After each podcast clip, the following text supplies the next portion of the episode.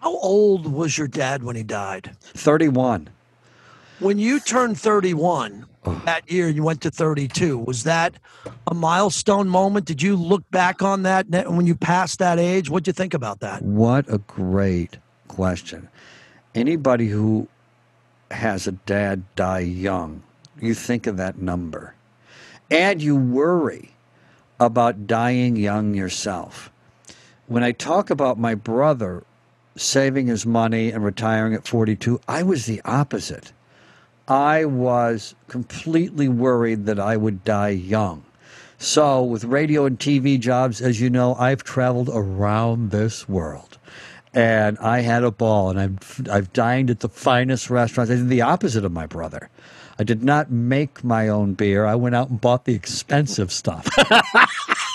and uh, and so yes, a great question of yours. Of course, that number was in my brain, and I desperately worried about living longer than my father, who was as positive as I am, because you know how what a positive person I am. But that was in the back of my brain.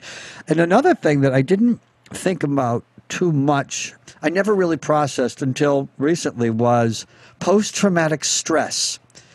When he died when I was four, I don't think uh, all of a sudden I was 16 and I had this incredible depression deep inside my pit of my stomach. First of all, I didn't know what depression was because I was such a happy kid. So what's what is this sadness and this darkness?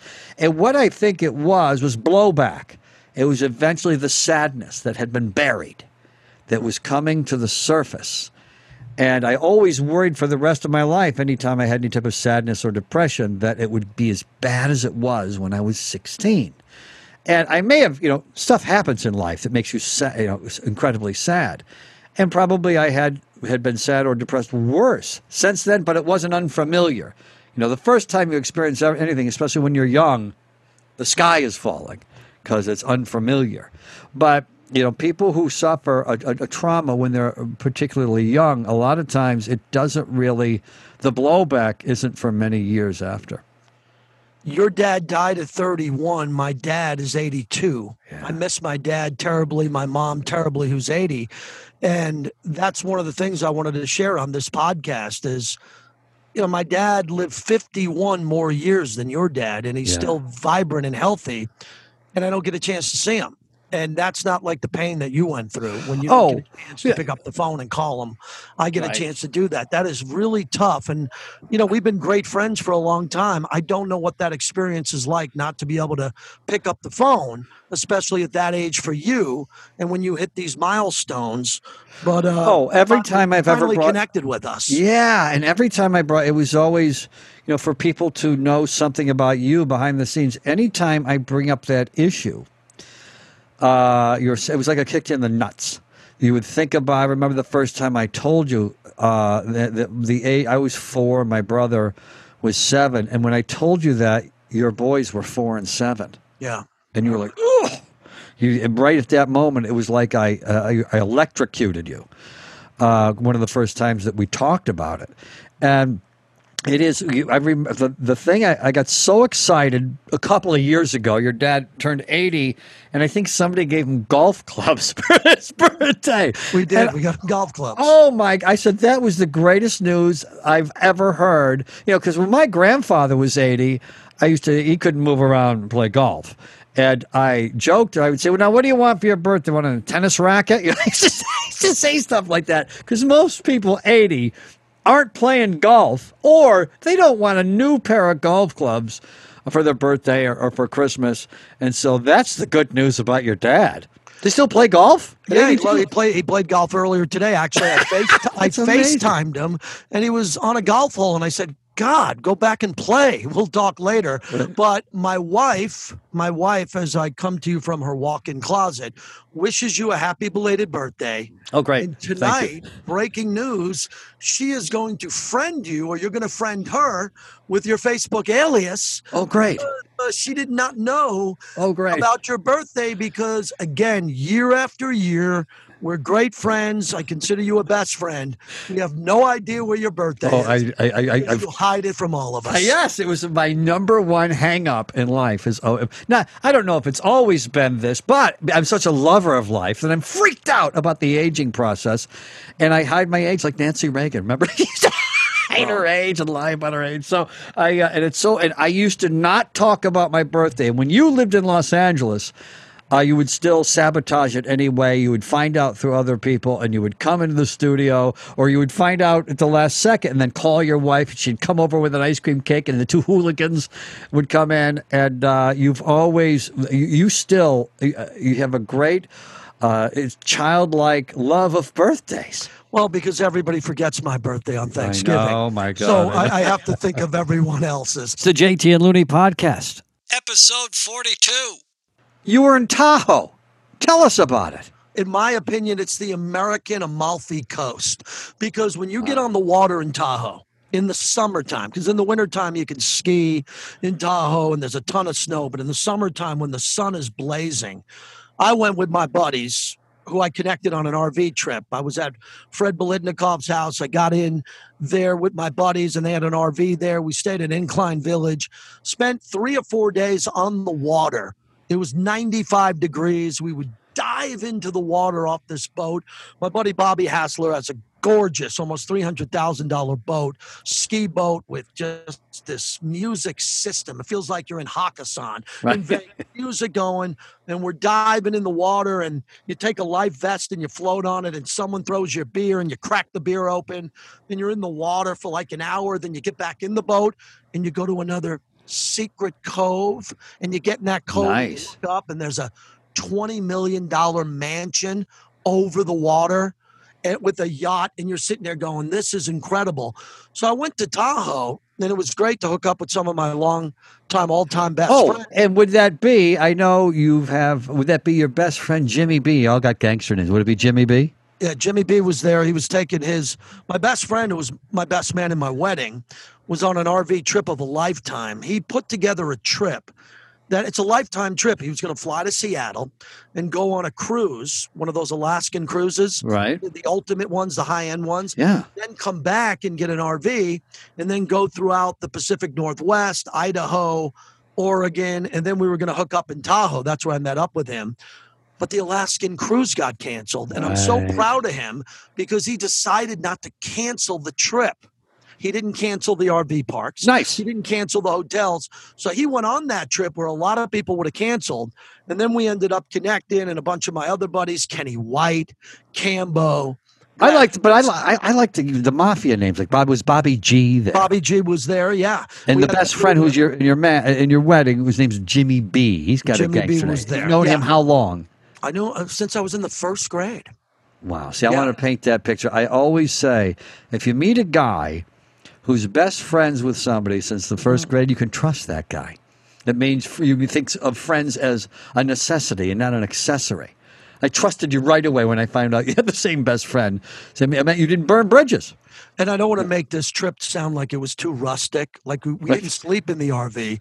We slept at a four hundred a dollar a night hotel in Incline Village, and the the RV was parked right outside. But you love this, my buddy Cambo from uh, Syracuse, New York he brews his own beer. He lives in San Francisco. Oh, He's wow. a big part of the great concert venue, the Fillmore. He's been working at the Fillmore for close to 30 years. He brewed his own beer, two different styles, and he brought kegs. Oh my god! And we had this beautiful room on the lake. We had a first floor. We had a first floor so we could have the keg outside the sliding oh glass window and look out at the boat.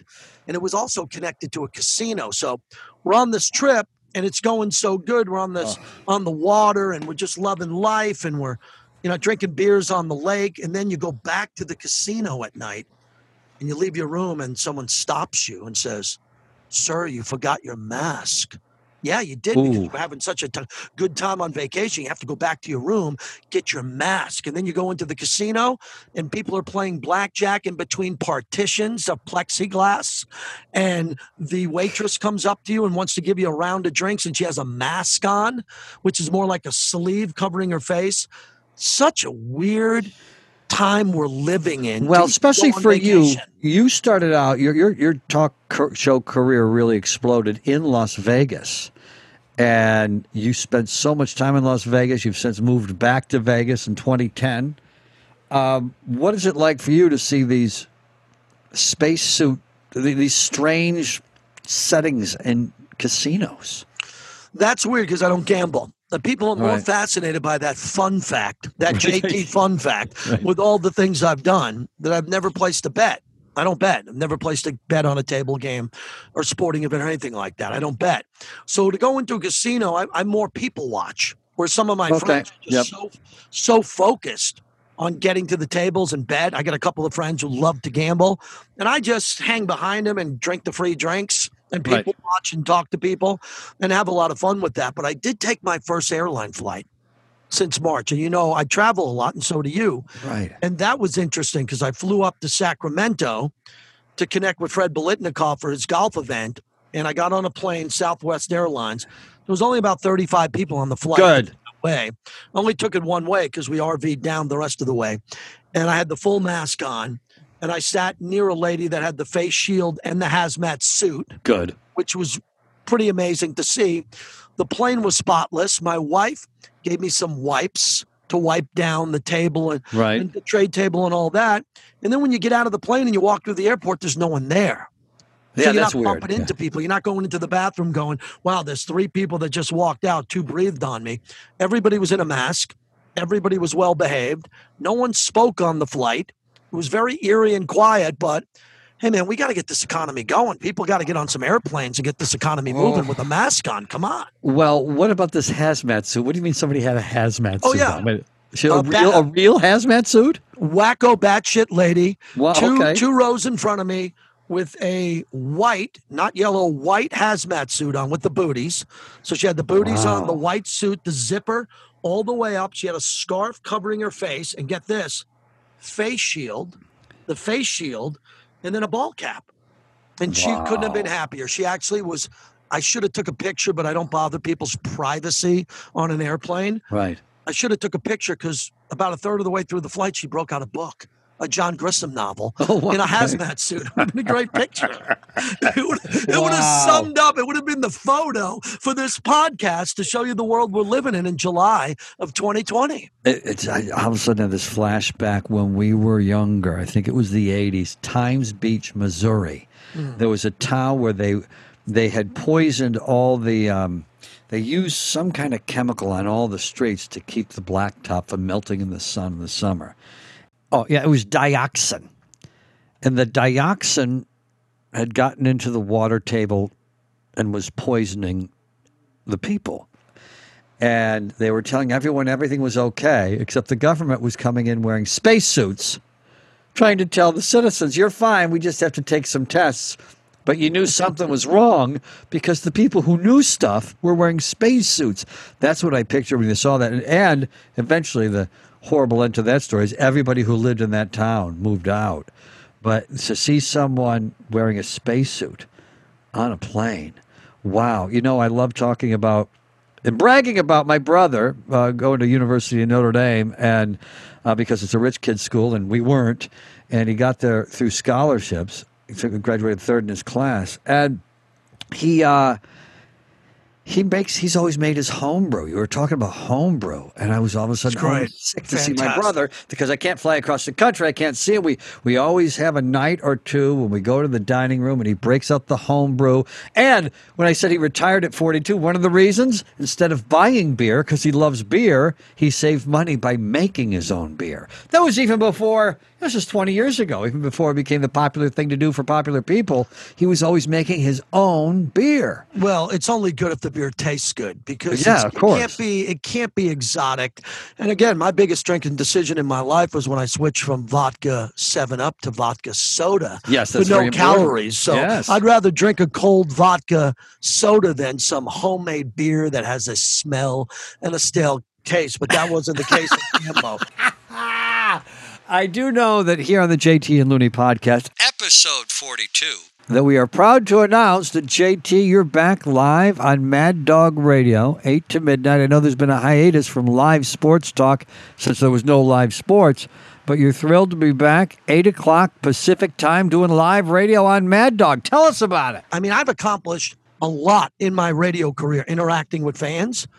This is now new boundaries because if there's no one at the game in Orlando in the LeBron bubble, how many people are going to be motivated, A, to watch, which I think a lot, B, to call into shows and recap it? we haven't ever dealt with this since the birth of sports radio. Right. Never had dead sports, no sports going into live sports in a bubble, wondering if fans are going to react.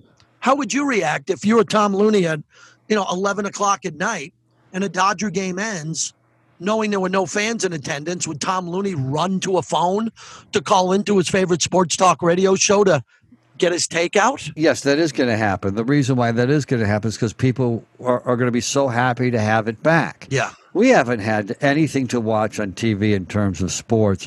Yeah, there's been a golf tournament here, a little NASCAR there, but in terms of our, our, our national pastimes of baseball, NBA, and NFL, the sports we really are, are gobbling up now in American culture, there's been nothing. And we lost the NBA on March 11th, I believe it was. And so, and the NHL fans too, a wink and a nod to them. I think people are going to be so excited about having sports back and pretending COVID doesn't exist that they will be calling your show and they will be enjoying it. I'm it. excited. Yeah, it's also the first time we're really going into any type of season. I guess maybe since there were seasons where there was a, a strike cloud over the heads uh, uh, of fans. This is the first time there's any type of cloud over the head of fans going into a sports season where you don't know if it's going to finish, and that sucks. Well, I'm proud of this podcast and doing radio because I told you from the beginning I knew this was going to be historic.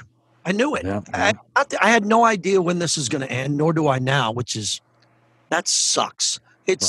sucks that we don't know when this is going to end. I know. Like when are these concerts going to come back? I heard someone say we might not have concerts till 2022, not 2021. 2020's gone. You're not Right. going to a concert in 2020. Maybe if you go to a drive-in and see a country star, but Right. this doesn't get fixed somewhere in 2021, we might have to go to 2022.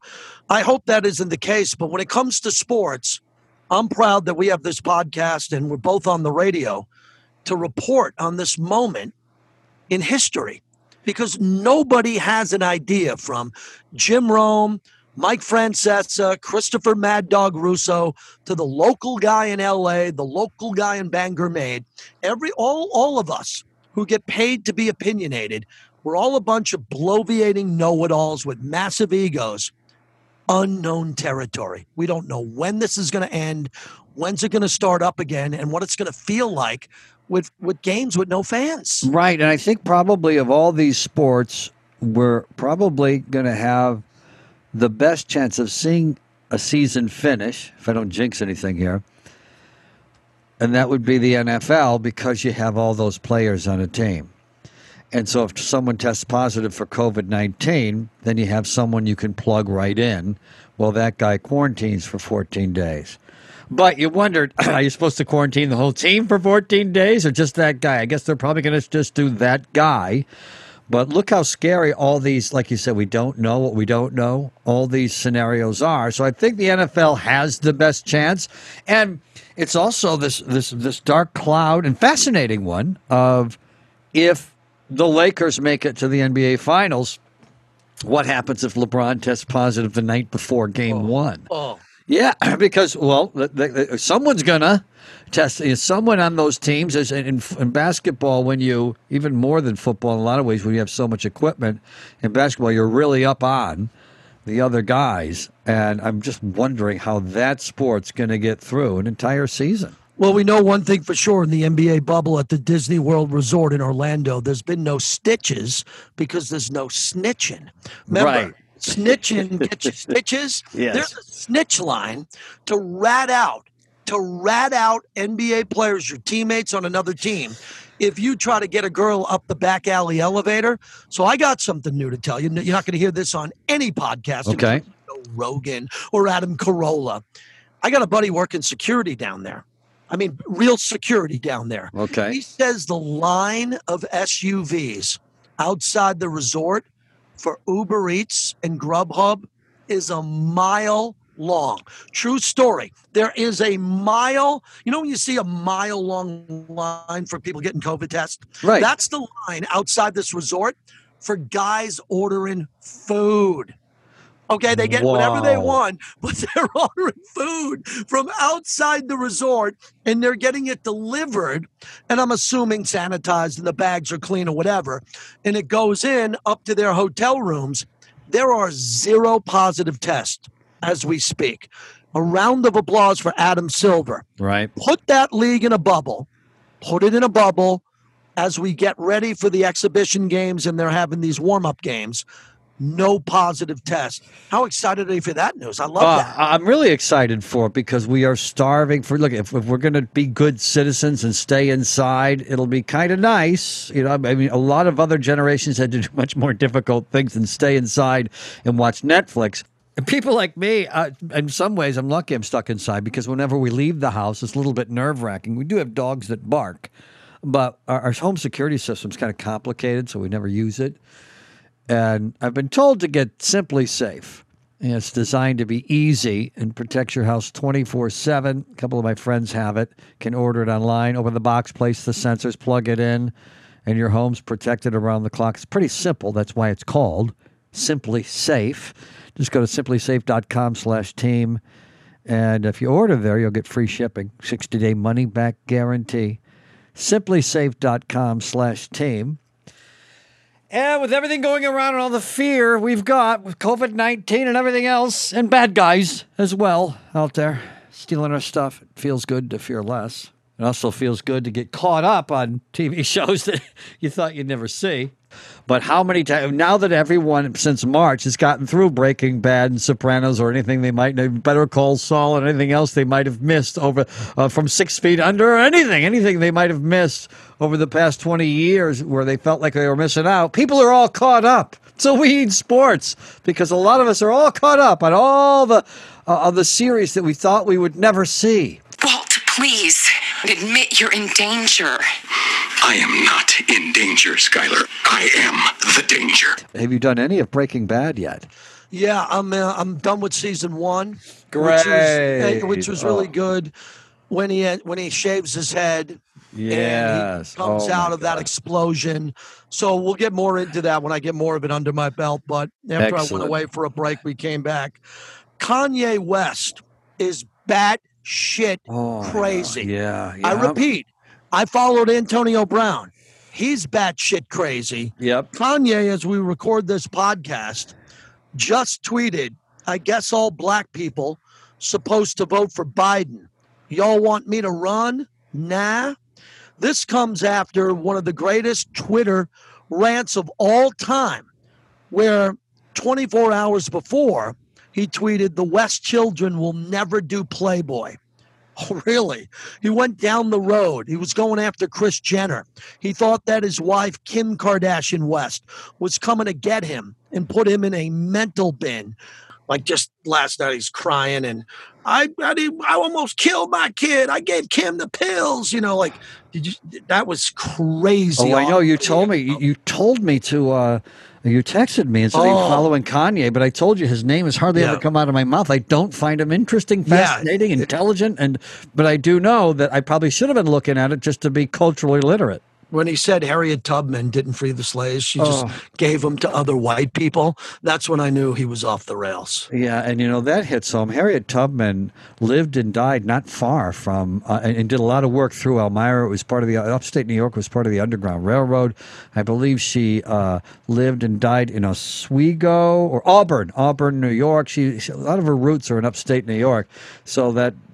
You know, I mean, it hit blacks a lot harder than it hit my white ass, but it's still, she's a part of her history is from upstate New York, and that was pretty shitty to see. what he did over the last couple of days, and he erased several of those tweets.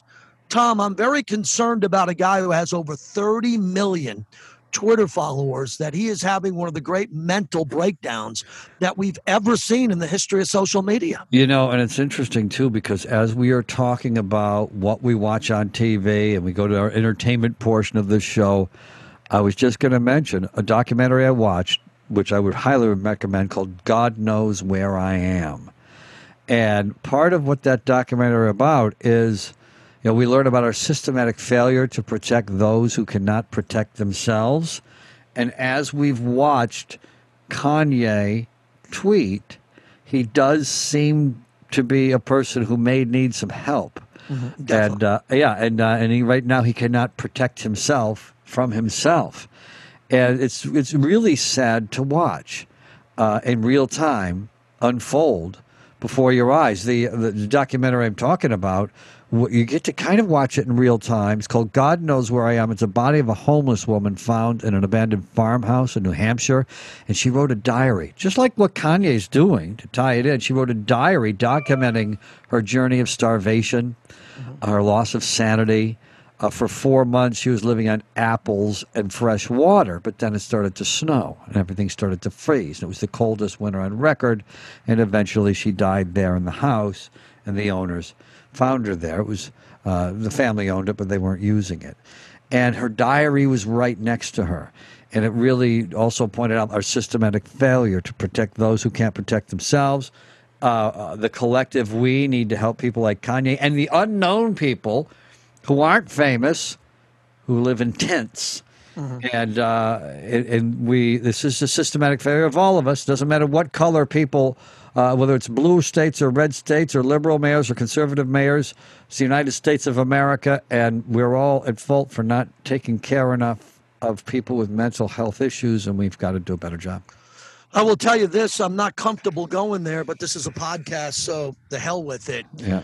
If you deface public property, that's one thing. When you Uh-huh. deface federal property, like a federal courthouse or something that has to do with federal property, I could give a shit if the government comes in with the National Guard, police, whatever it is, and starts to secure a city like Portland. Uh-huh. I've been to Portland once in my life. I've been to Seattle a bunch. This isn't a political podcast.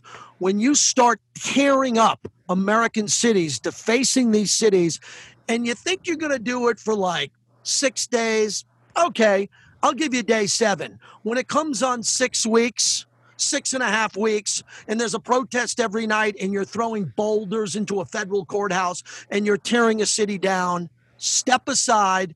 Here come the tanks. Here come the cars. Here come the guys in uniform. This country's out of control. Yeah, it is in some ways with situations like that, but we have to be careful because we can't send our own people after our own people who have a right to protest. It's a pretty sticky situation. You've got to uh, agree with that. It's a you can't sending our own people in against our own people. That's not why the military was set up or any secret police were set up. Homeland Security was to protect us from guys like Mohammed Atta flying uh, airplanes into building and taking lessons in Phoenix on how to fly a 747. Uh, that's why Homeland Security was developed. The good news is we might, I guess we don't need Homeland Security because they're, they're doing this shit. I thought we needed them to protect us from terrorists. And so if, if they didn't have anything to do, because we have local police, we have state police, we have National Guard, etc. they can do that. Not secret police that are supposed to be taking down terrorists. I think the good news is we've got a whole wing of the government that we don't need. Speak of defunding, if we don't need Department of Homeland Security, let's not send them after our own citizens. Yeah, I couldn't disagree with you more. I think we get to the point where when there's utter chaos, when it's completely out of control, we send our armies, our Air Force, our Marines, we send them overseas to fight wars. Right. And it's chaos on the ground. And we just hope they survive and they come home. And we don't want to know Right. what's happening. And we find out about it years later. When we watch on the news every night, the same people, and then it grows because they get emboldened because they're allowed to tear up a city like Portland. After a while, you got to call a timeout if the governor, the attorney general, and the mayor just keep saying, hey, shit, keep going because we have no rules here. And you want to defund the police, you don't want the police to have any respect. Then the federal government comes over the top like a wrestling move off the high buckle, and they come in and go, we've had enough. And I don't know what the right answer is, Tom. Right, yeah. But when is this chaos going to stop? I know. And one of the things you're talking about there about defunding the police is sometimes going back to Kanye. And, and circle even like right right within the same conversation about the mentally ill.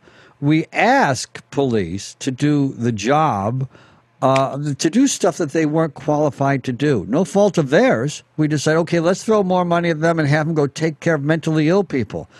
And that's a very difficult degree. Yes. uh, with a high burnout rate, you know, social workers. And uh, they aren't they aren't trained social workers, but we kind of throw that at them. So, know, and, and the guy on the show who's usually not always defending the police, I defend the United States of American citizens over the police, always, who are citizens as well. I understand, but we should all be working on all of it together. But one of the things that we shouldn't force them to do is we should be taking care, uh, better care of mentally ill people, so police don't have to deal with situations that that really shouldn't involve the police. This podcast go from me getting in the water in Tahoe to decompress to Yes. encouraging throwing people in unmarked vans who are involved with chaos. This is why you download this podcast. Exactly. This is why our numbers are surging in the positive direction with Bleav because we have different opinions on a whole bunch of different topics. And look, we're sitting here midpoint near the end of July wondering how we're going to get to the end of the summer. Are we going to get through a summer where COVID doesn't go away and we're going to get into the fall where we start to get cold and it starts to rain more and there's sleet and people go, "Oh my god." And then we weren't- get- we didn't even do anything and now it's going back to shit. It's the winters around the oh, corner. Thank God we live and, out and then we get the flu, and we don't know if we have the flu or COVID. It's going to be pretty chaotic winter. I have a feeling. That's a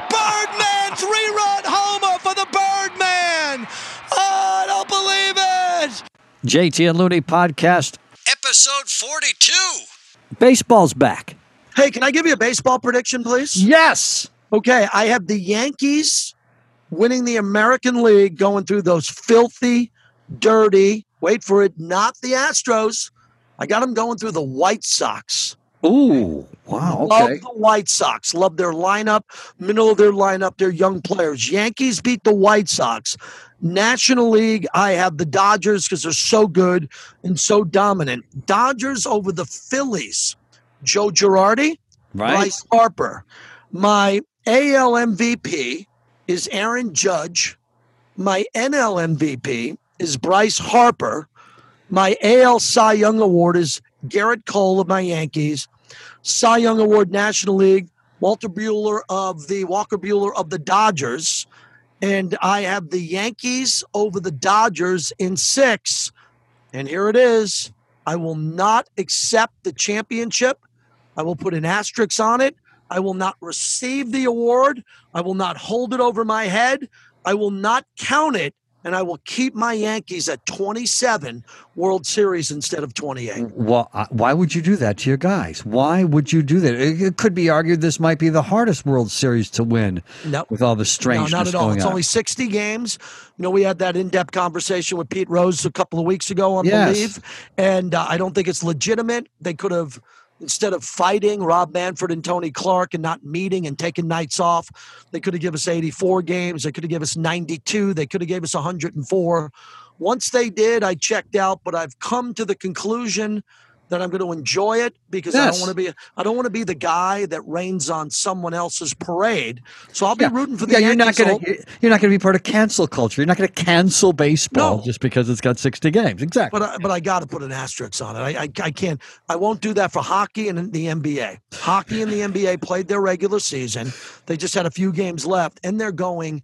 You know, remember Yankee? The Yankees are playing in the Bronx, right? At Yankee Right, Stadium yep. with no fans.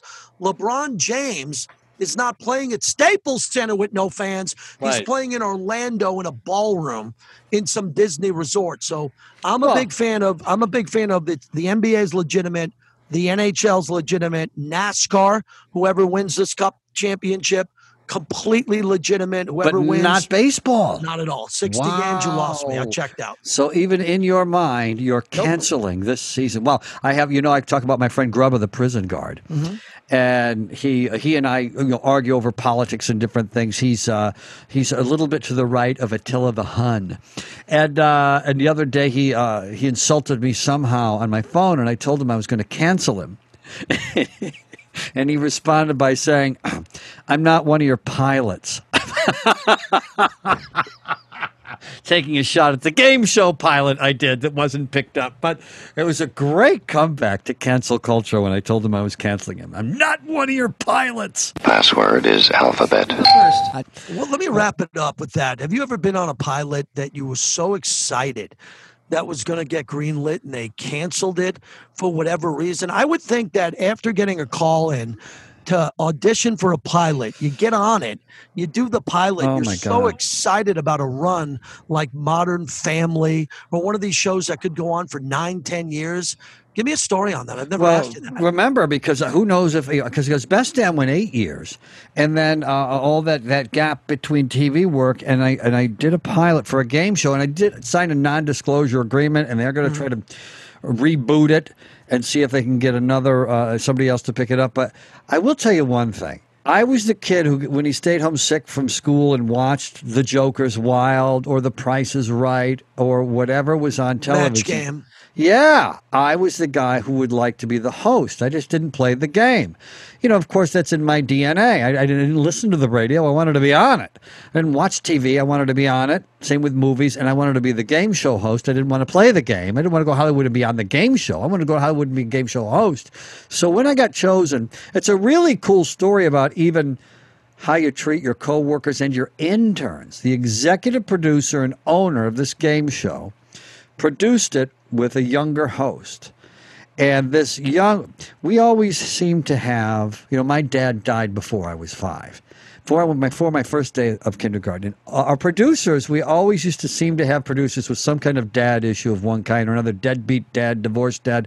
And so what we would do is if we got an intern who we found out had, you know, no dad in the house, we would celebrate it, turn it into a positive. I'd say, hey, Mike, uh, uh, Joey's uh, got dad baggage. And Mike would say, Welcome to the club. we would turn it into a positive thing. Well, this uh, young executive producer of this game show lived with his mother and his brother growing up. His mother was a Filipino immigrant. So we bonded. I, my house had a mom and a brother and no dad. So we kind of bonded over that.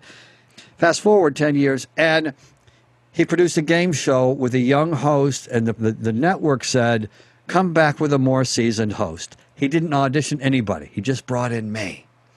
And oh, because we must, we had a conversation, you know, while working together about that was one of my goals, and so it was really disappointed so far that it hasn't gotten picked up. But it was also checking off a box. You know what I mean? Yeah, I've hosted a game show. I've got videotape of me hosting a game show that I can't use yet because it's not picked up. But I will be able to use it one day and show people. And, and of course, it's disappointing that it hasn't been picked up. But you got to take a look at the positive. I'm a big goal visualization guy, and I was a host of a goddamn game show. Hey, great podcasting with you, my friend. We'll do it Okay. again next week. Sounds good. Thank you for listening to Bleav. You can show support to your host by subscribing to the show and giving us a five star rating on your preferred platform. Check us out at Bleav.com and search for B L E A V on YouTube.